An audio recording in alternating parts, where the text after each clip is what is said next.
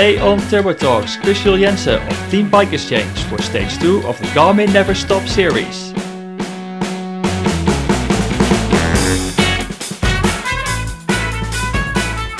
Welcome to a special edition of the Turbo Talks podcast. My name is Rob Pau and you are listening to the second of four podcasts to accompany you on your Garmin Never Stop series on Zwift because this December Garmin is putting on the ultimate choose your own adventure experience on the virtual routes less traveled.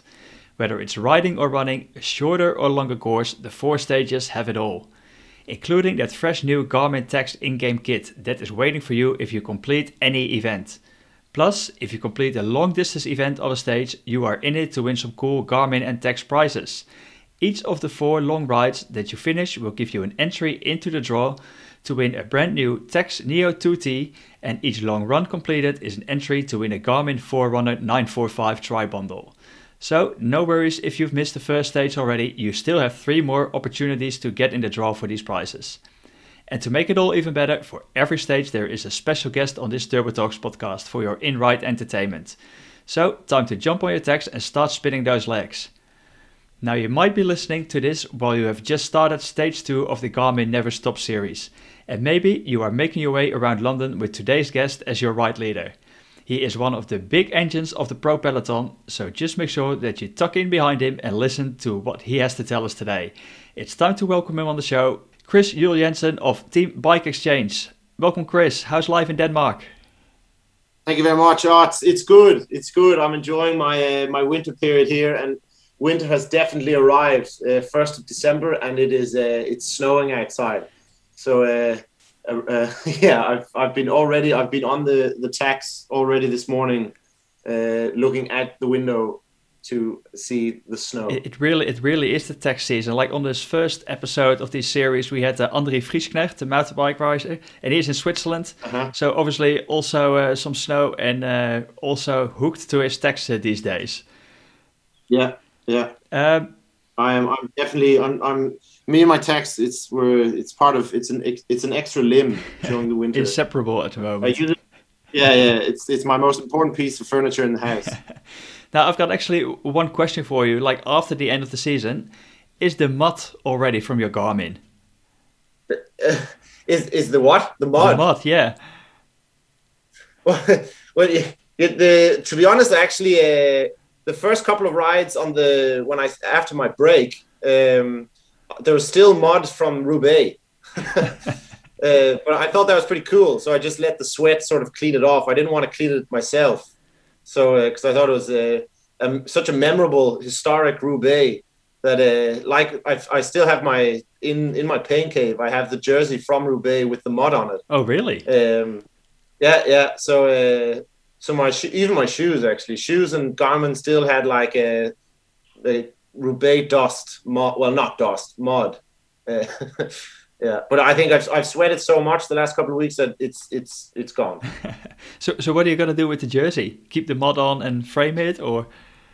Yeah, yeah, I'm gonna I, am gonna give it to my brother. He's an artist and has a his studio here in Copenhagen. Um, so he'll he'll probably uh, hang it up in his in his studio. Oh wow! Um, so I just I thought it's a pretty yeah it's it's a good piece of memorabilia. Although the actual race jersey is more or less spotless except for the sleeves because I had a vest.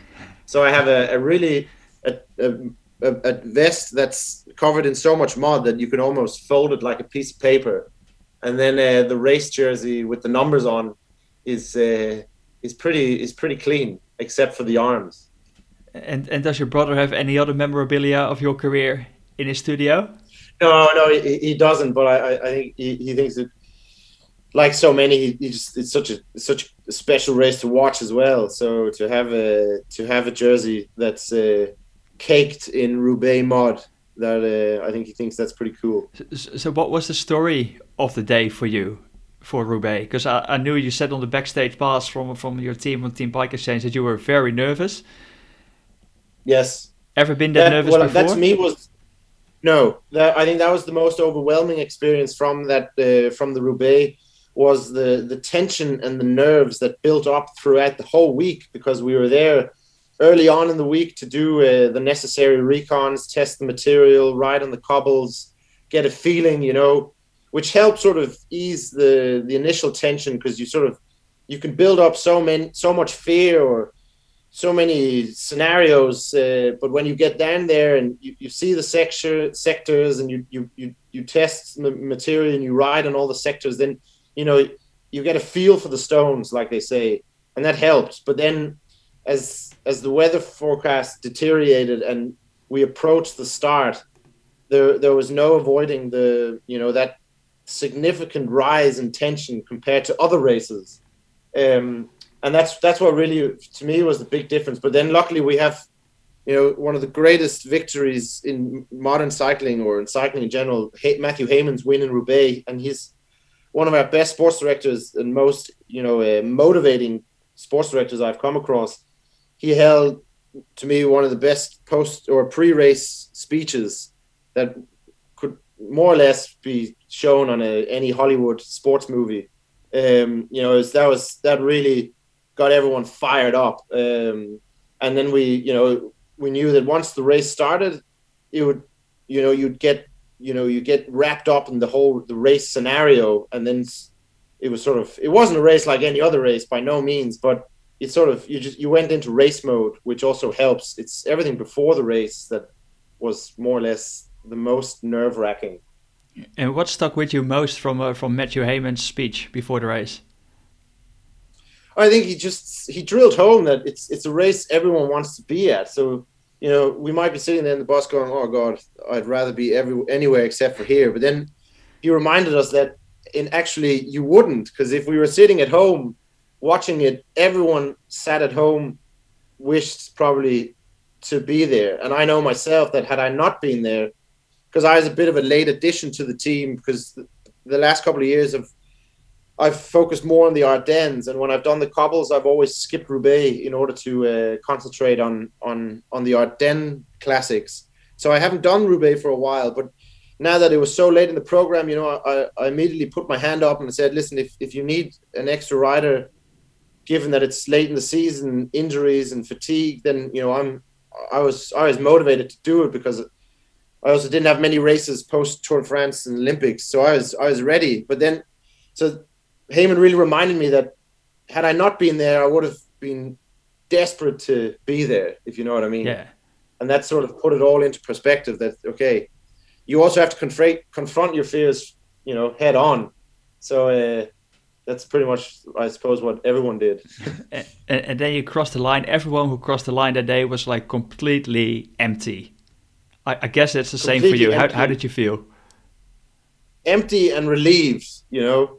And to be honest, for me, the most the most hectic, stressful, and what felt as the most sort of uh, st- dangerous, nervous part of the race was the entire uh, 120 kilometers leading into the first sector. You know, that's where it really was nervous, and especially the last 30k before the first sector was it was a real fight for position because we all knew that once you hit the first sector, compared to dry Roubaix, then the race would more or less be, you know, not decided, but a lot that happened on the first sector sort of decided or dictated what would happen in the rest of the race.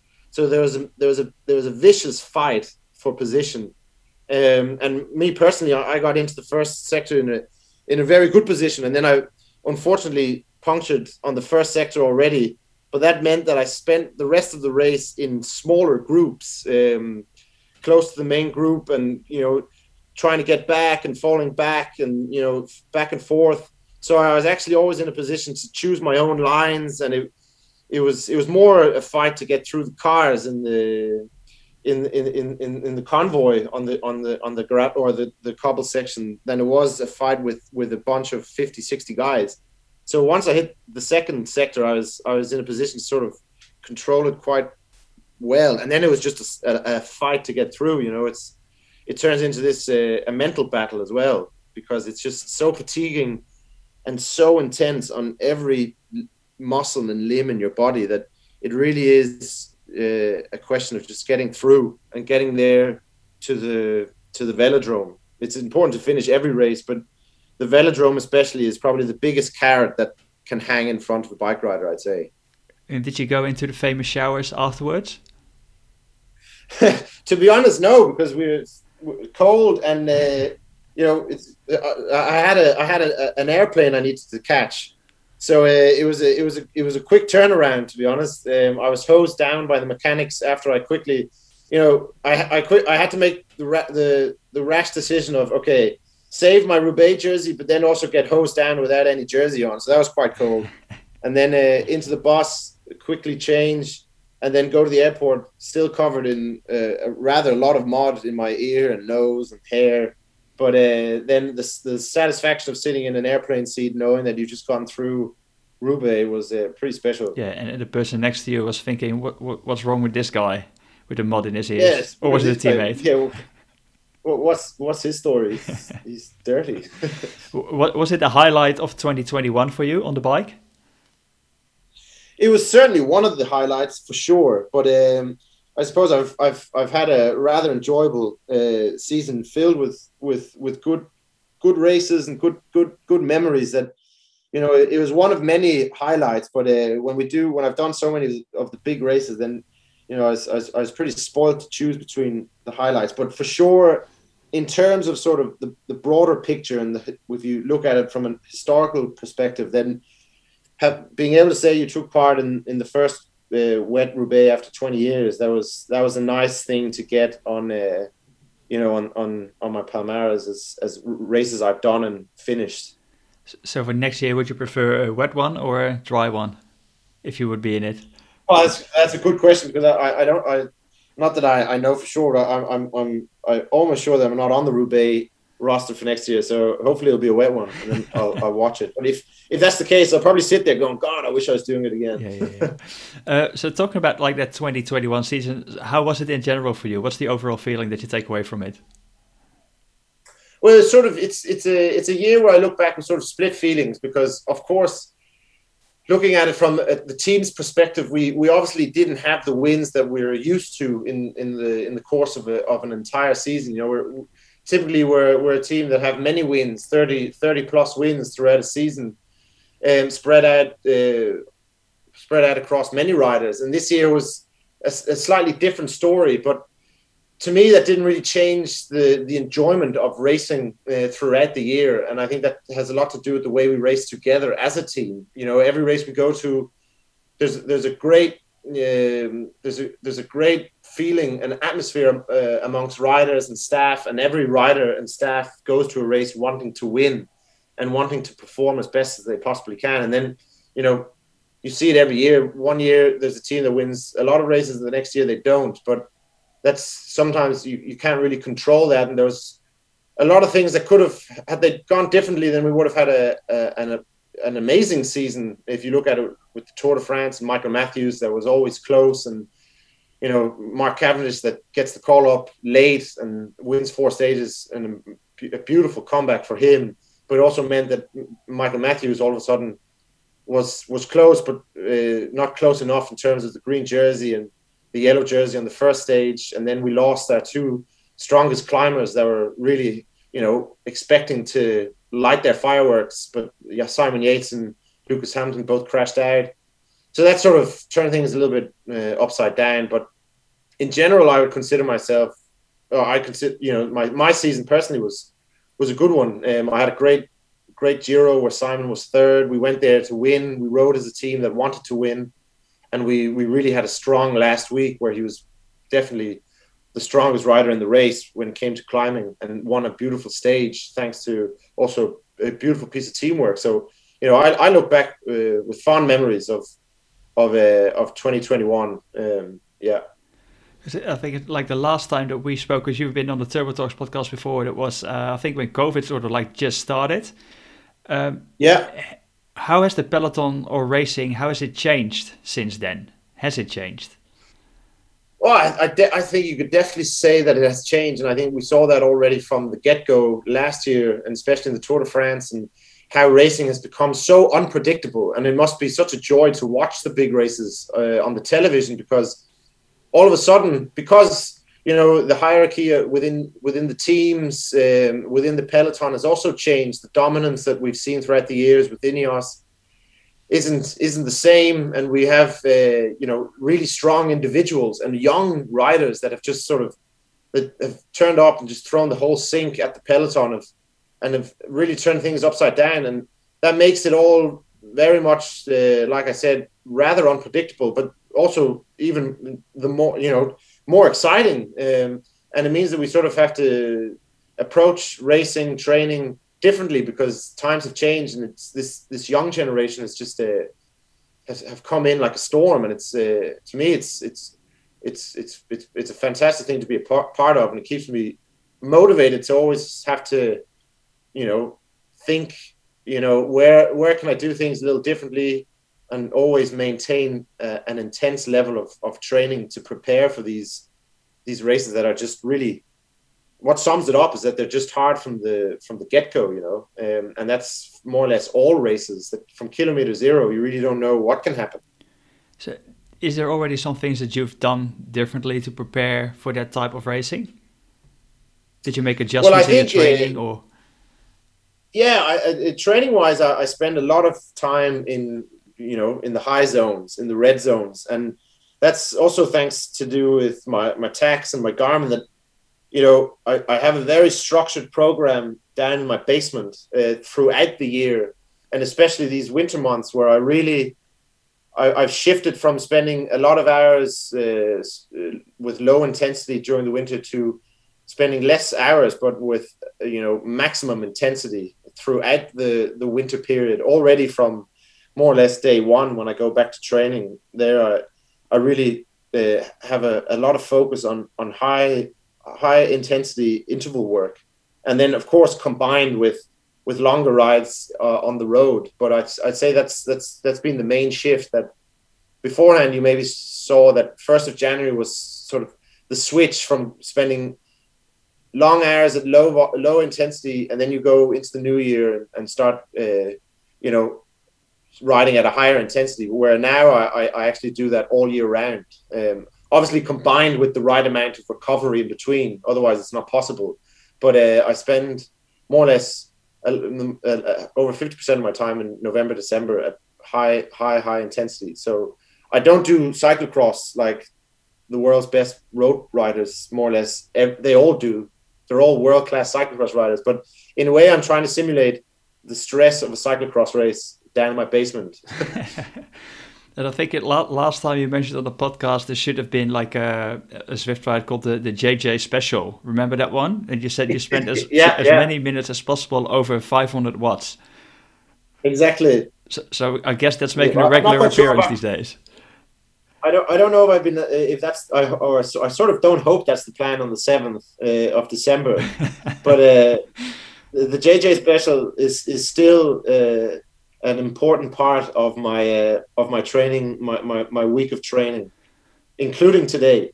Oh, so you had a hot morning. Well, I feel sorry for when I said in the intro that people should just tuck behind you if you make it that hard on the 7th of December. But uh, I, guess you'll take it a little bit easier on it all.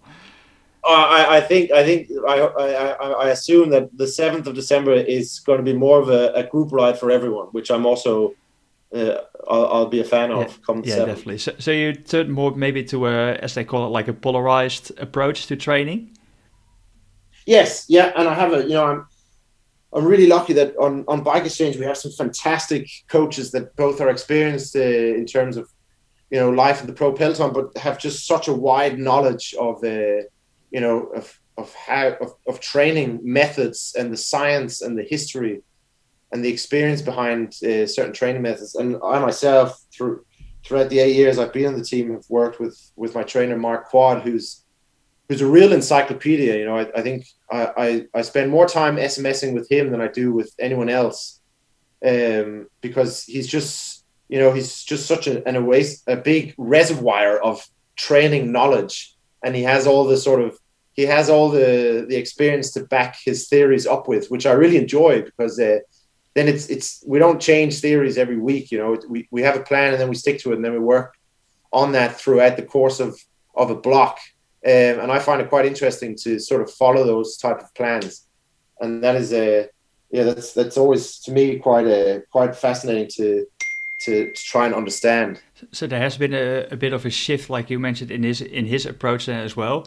Now there's always in preparation of the season, there's always I think what has become like an infamous bike exchange training camp, with just a week long Yeah. of just hours and hours and hours and more hours on the bike. Is, is that going to Yeah, change for this year that. as well? I'm not actually quite sure. We have a small uh, we have a small small gathering here in the middle of uh, of December where we uh, we get we, we meet up and there we'll we'll talk more specifically about training camps and the plan. But uh, but now we've we've done that point to point camp last year. Obviously due to COVID, it wasn't a point to point, but it was still a pretty adventurous camp because we spent well, I certainly spent on average about eight hours on my bike every day for give or take nine days. Wow. Um, yeah.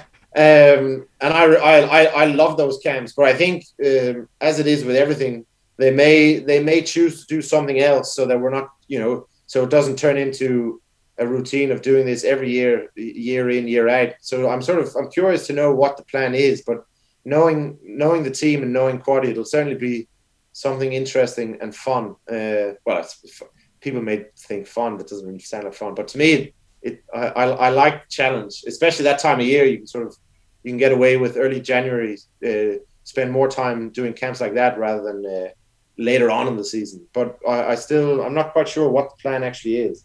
All right, so we have to wait and see for that one. Um, Yeah. So how was it? Because you recently announced uh, the contract extension, so belated congratulations with that one.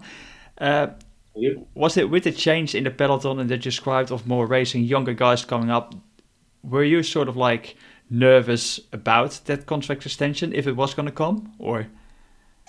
No, no. I, I to be honest, I, I, knew my future was safe with the team for a good few months before uh, before the announcement. Um, I think that's just more of a media strategy in terms of having something to announce during the the less busy periods uh, in, in the winter months.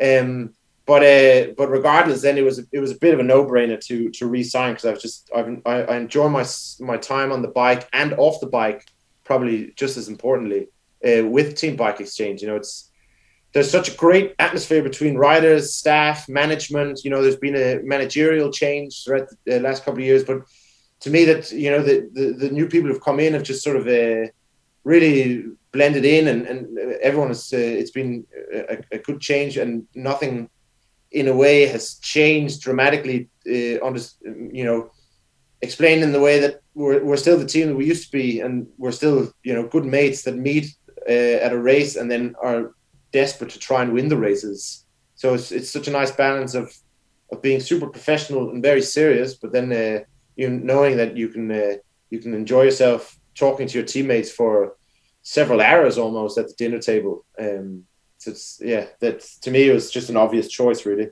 Yeah, and you're part of that core now for such a, like, a couple of years now. What is it? Five years almost, I think it is.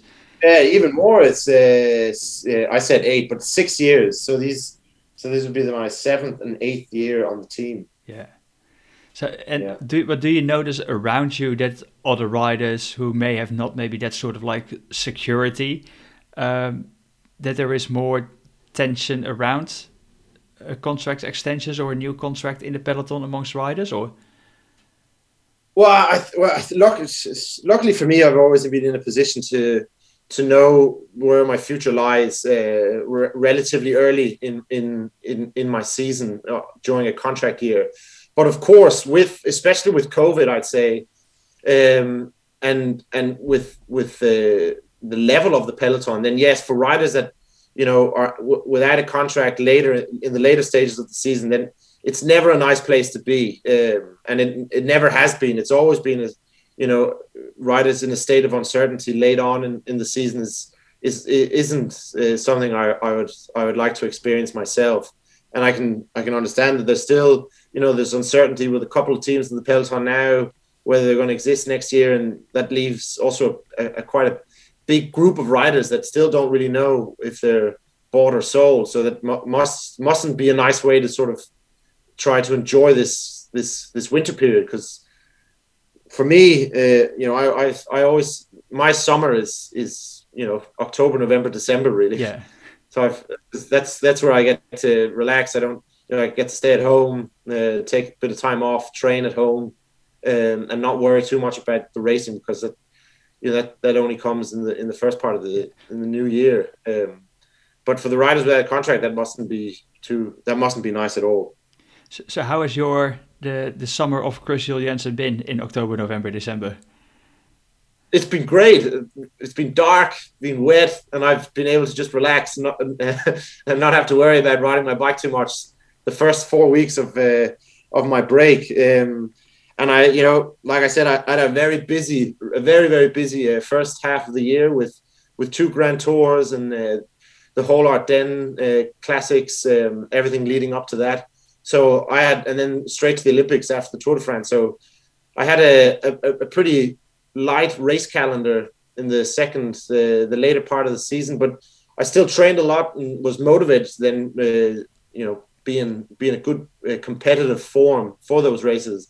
So when the when the off season came, you know, I, I, really, like always, welcomed it and enjoyed it as much as I could here here in Copenhagen and then um, then got back on the bike about four weeks ago and have uh, I've been uh, steadily sort of uh, increasing the intensity and the volume, and that's also been a nice progression to be able to do that at home um, over a, a long, longer controlled period. And have you then also been able to go sort of like outside and explore a bit on your bike as well around Copenhagen?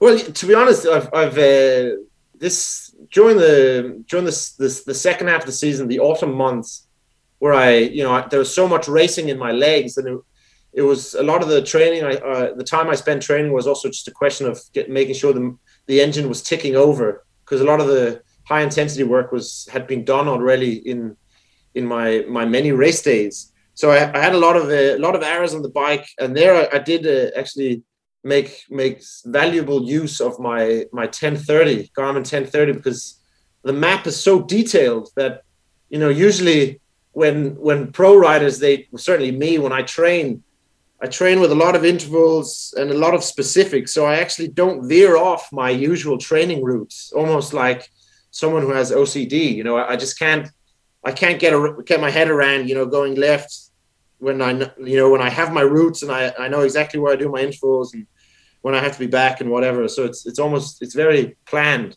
But there, when I had the freedom to just you know I just had to ride. I really you know I just I used the maps so much that I I I, I almost discovered a whole new part of of the region that I live in here in Zealand.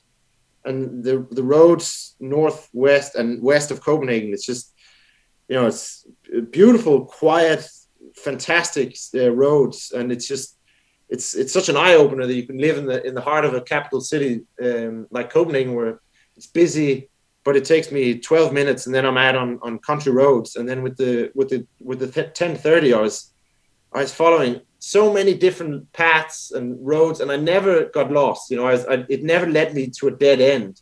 And I even sometimes on the road bike, just you know, took some bike routes through the forest because you know it's it wasn't mountain by trails, and it just it got me so so far on on roads that I've ridden past more or less every day, but never really thought about going that way. And then uh, now my my my I've just broadened my my training horizon so much. Is it hilly enough that every now and then there's a climb showing up on your climb pro future as well in Denmark, or? Uh, no, I think I've I, have maybe done one ride where it's like uh, I've, I've approached the climb with the climb pro, but you know, by the time it had said go, I, I was almost at the top. so there's not a not that many. There's climbs, but not a not as many climbs, nor not as long climbs as uh, as the uh, as you know the climb pro. I, I don't know if they would consider them climbs really. Uh, and I saw actually on, on your Instagram quite interesting, like one of your other off-season activities. You visited, uh, you were active a, for a charity for the Children's Hospital. That's correct. Yes, yeah, that's uh, something I've done the last uh, three years. In the last two years, we've done it at the hospital, and that's just been a fantastic experience. To we organize a a, a bike ride, a corporate bike ride, where where people can can can take part and sponsor this. Uh, it's it's a it's a child's home or family home uh, situated beside the hospital, so that you know severely ill ki- children with cancer or any other life-threatening illness they they and their families especially can actually live live it's like a big uh, ho- hotel in a way run by um, by donations and um, and people who, who work there between day jobs. You know, it's it's uh, it's a really it's a fantastic place, and there I've I've been I've gotten to know them, and then we uh, we we we we have this event, and we raise money so that you know that, that they can they can make sure that this this home for these families and and, and, and sick children you know, it, it can uh, it can continue. And that's that, that i suppose it's probably the most important ride of of the entire year for me. Yeah i can imagine. There must be a sort of a, entirely different satisfaction that you get from that. Absolutely. And i've gotten to know some some really inspiring children from from the hospital that i visited the first time three years ago who were you know were, were so ill that it was you know they were there it was really it was uncertain whether they'd actually survive. And now they've uh, some of them unfortunately don't and, and others that have and have recovered or you know have become close friends of mine and they take part and you know we talked throughout the year and some of them have become interested in cycling and have actually started cycling themselves as part of their recovery and you know there's one child he's he's an amputee he lost his his leg and but he's gotten a bike and had one of his friends who also was an amputee they've started cycling together so you know it's it's really a, it puts things in, into perspective and it's just a nice way to sort of combine the joy of cycling and then also uh, helping people who are who are more in need than than I am. We need to make sure that they that they join you on this ride. Yeah, that that's a good point. Definitely. All right, uh, Chris, we're gonna we're gonna let you off because you probably need some recovery after the JJ special from the morning. Yeah, and I have one this afternoon as well. So there you go. Uh, uh, time to time to relax and prepare for the next session. All right. So guys, we're close to wrapping it up. Uh, we hope this has made your ride around London uh, feel like a constant boost. And to get to the finish line of the stage, you know what to do. Never stop cycling. The Garmin Never Stop series is until 19th of December, and you've got four days to find the time to complete each stage with a short ride available every two hours on Zwift, and the long ride is available every six hours. And just to remember, each completed long stage is an entry into the draw for a great prize, either to win that Tacx Neo 2T if you complete a long ride, or the Garmin Forerunner 945 Tri Bundle if you complete a long run. Uh, Chris, is there a long run every now and then in your off season as well? Well, to be honest, I think uh, like people have noticed, there's a lot of pro riders have started taking up running, and I think uh, I've I've been doing it for quite some years now because it's it's an easier way to sort of uh, keep the body activated and keep the weight down. So uh, I I run maybe two three during when I start training on the bike as well. I, I have three running days or th- runs also um, and during the off season where I don't touch, when I'm not cycling, I'm more or less running uh, every day. But not like Adam Yates who does marathons in under three hours. I think uh, I, I struggle to make it to the 10k mark. But uh, on the other hand, then I'm just as exhausted as if I did a 260k stage of the tour. So, so it's it's pretty effective. Okay, and maybe you also saw like Tom, Tom Dumoulin uh, lately, a couple of weeks ago, 10 kilometers in 32 yeah. minutes. So you're not that, you're not quite there yet. yeah, yeah. No, but that's maybe why they win big races and I don't, because they're also good. At, they're they're they're good at all sports. where I do running as as as a part of training, but uh, it's, it's, I don't even know. Sometimes the Garmin watch doesn't even log it as running, but just as a walk. but Okay, so, so, so, so, we probably so we probably won't see you do the long uh, the long run on this Garmin Never Stop series then to uh, to be in it for that. No, no, no, no, no, no, no, Okay, okay, all right, perfect. Thank you so much for for joining us, Chris. I wish you all the best for next season with the Team Bike Exchange, and uh, already a great rest of your no your little summer holiday coming up. Thank you. I will enjoy it and see you guys on the seventh of December at seven o'clock in the evening. Yes, 7th of December, 7 o'clock uh, Central European time. Make sure you join Chris on the ride along uh, the London 8 Reverse course. For now, thank you all for listening and thanks for tuning in. And if you enjoyed this chat with Chris, make sure you look for the Turbo Talks podcast on your favorite podcast channel. And just listen back to one of the many other episodes with cycling greats like Anna van der Breggen, Tom Dumoulin, uh, maybe even Nino Schurter or Alberto Contador, and many, many more. And as always, make sure you tell a friend about the Turbo Talks podcast and subscribe, share, like, and leave a rating and a review on iTunes. This was Rob with Chris Jensen of Team Bike Exchange for the second stage of the Garmin Never Stop series. Stay tuned for the next Turbo Talks.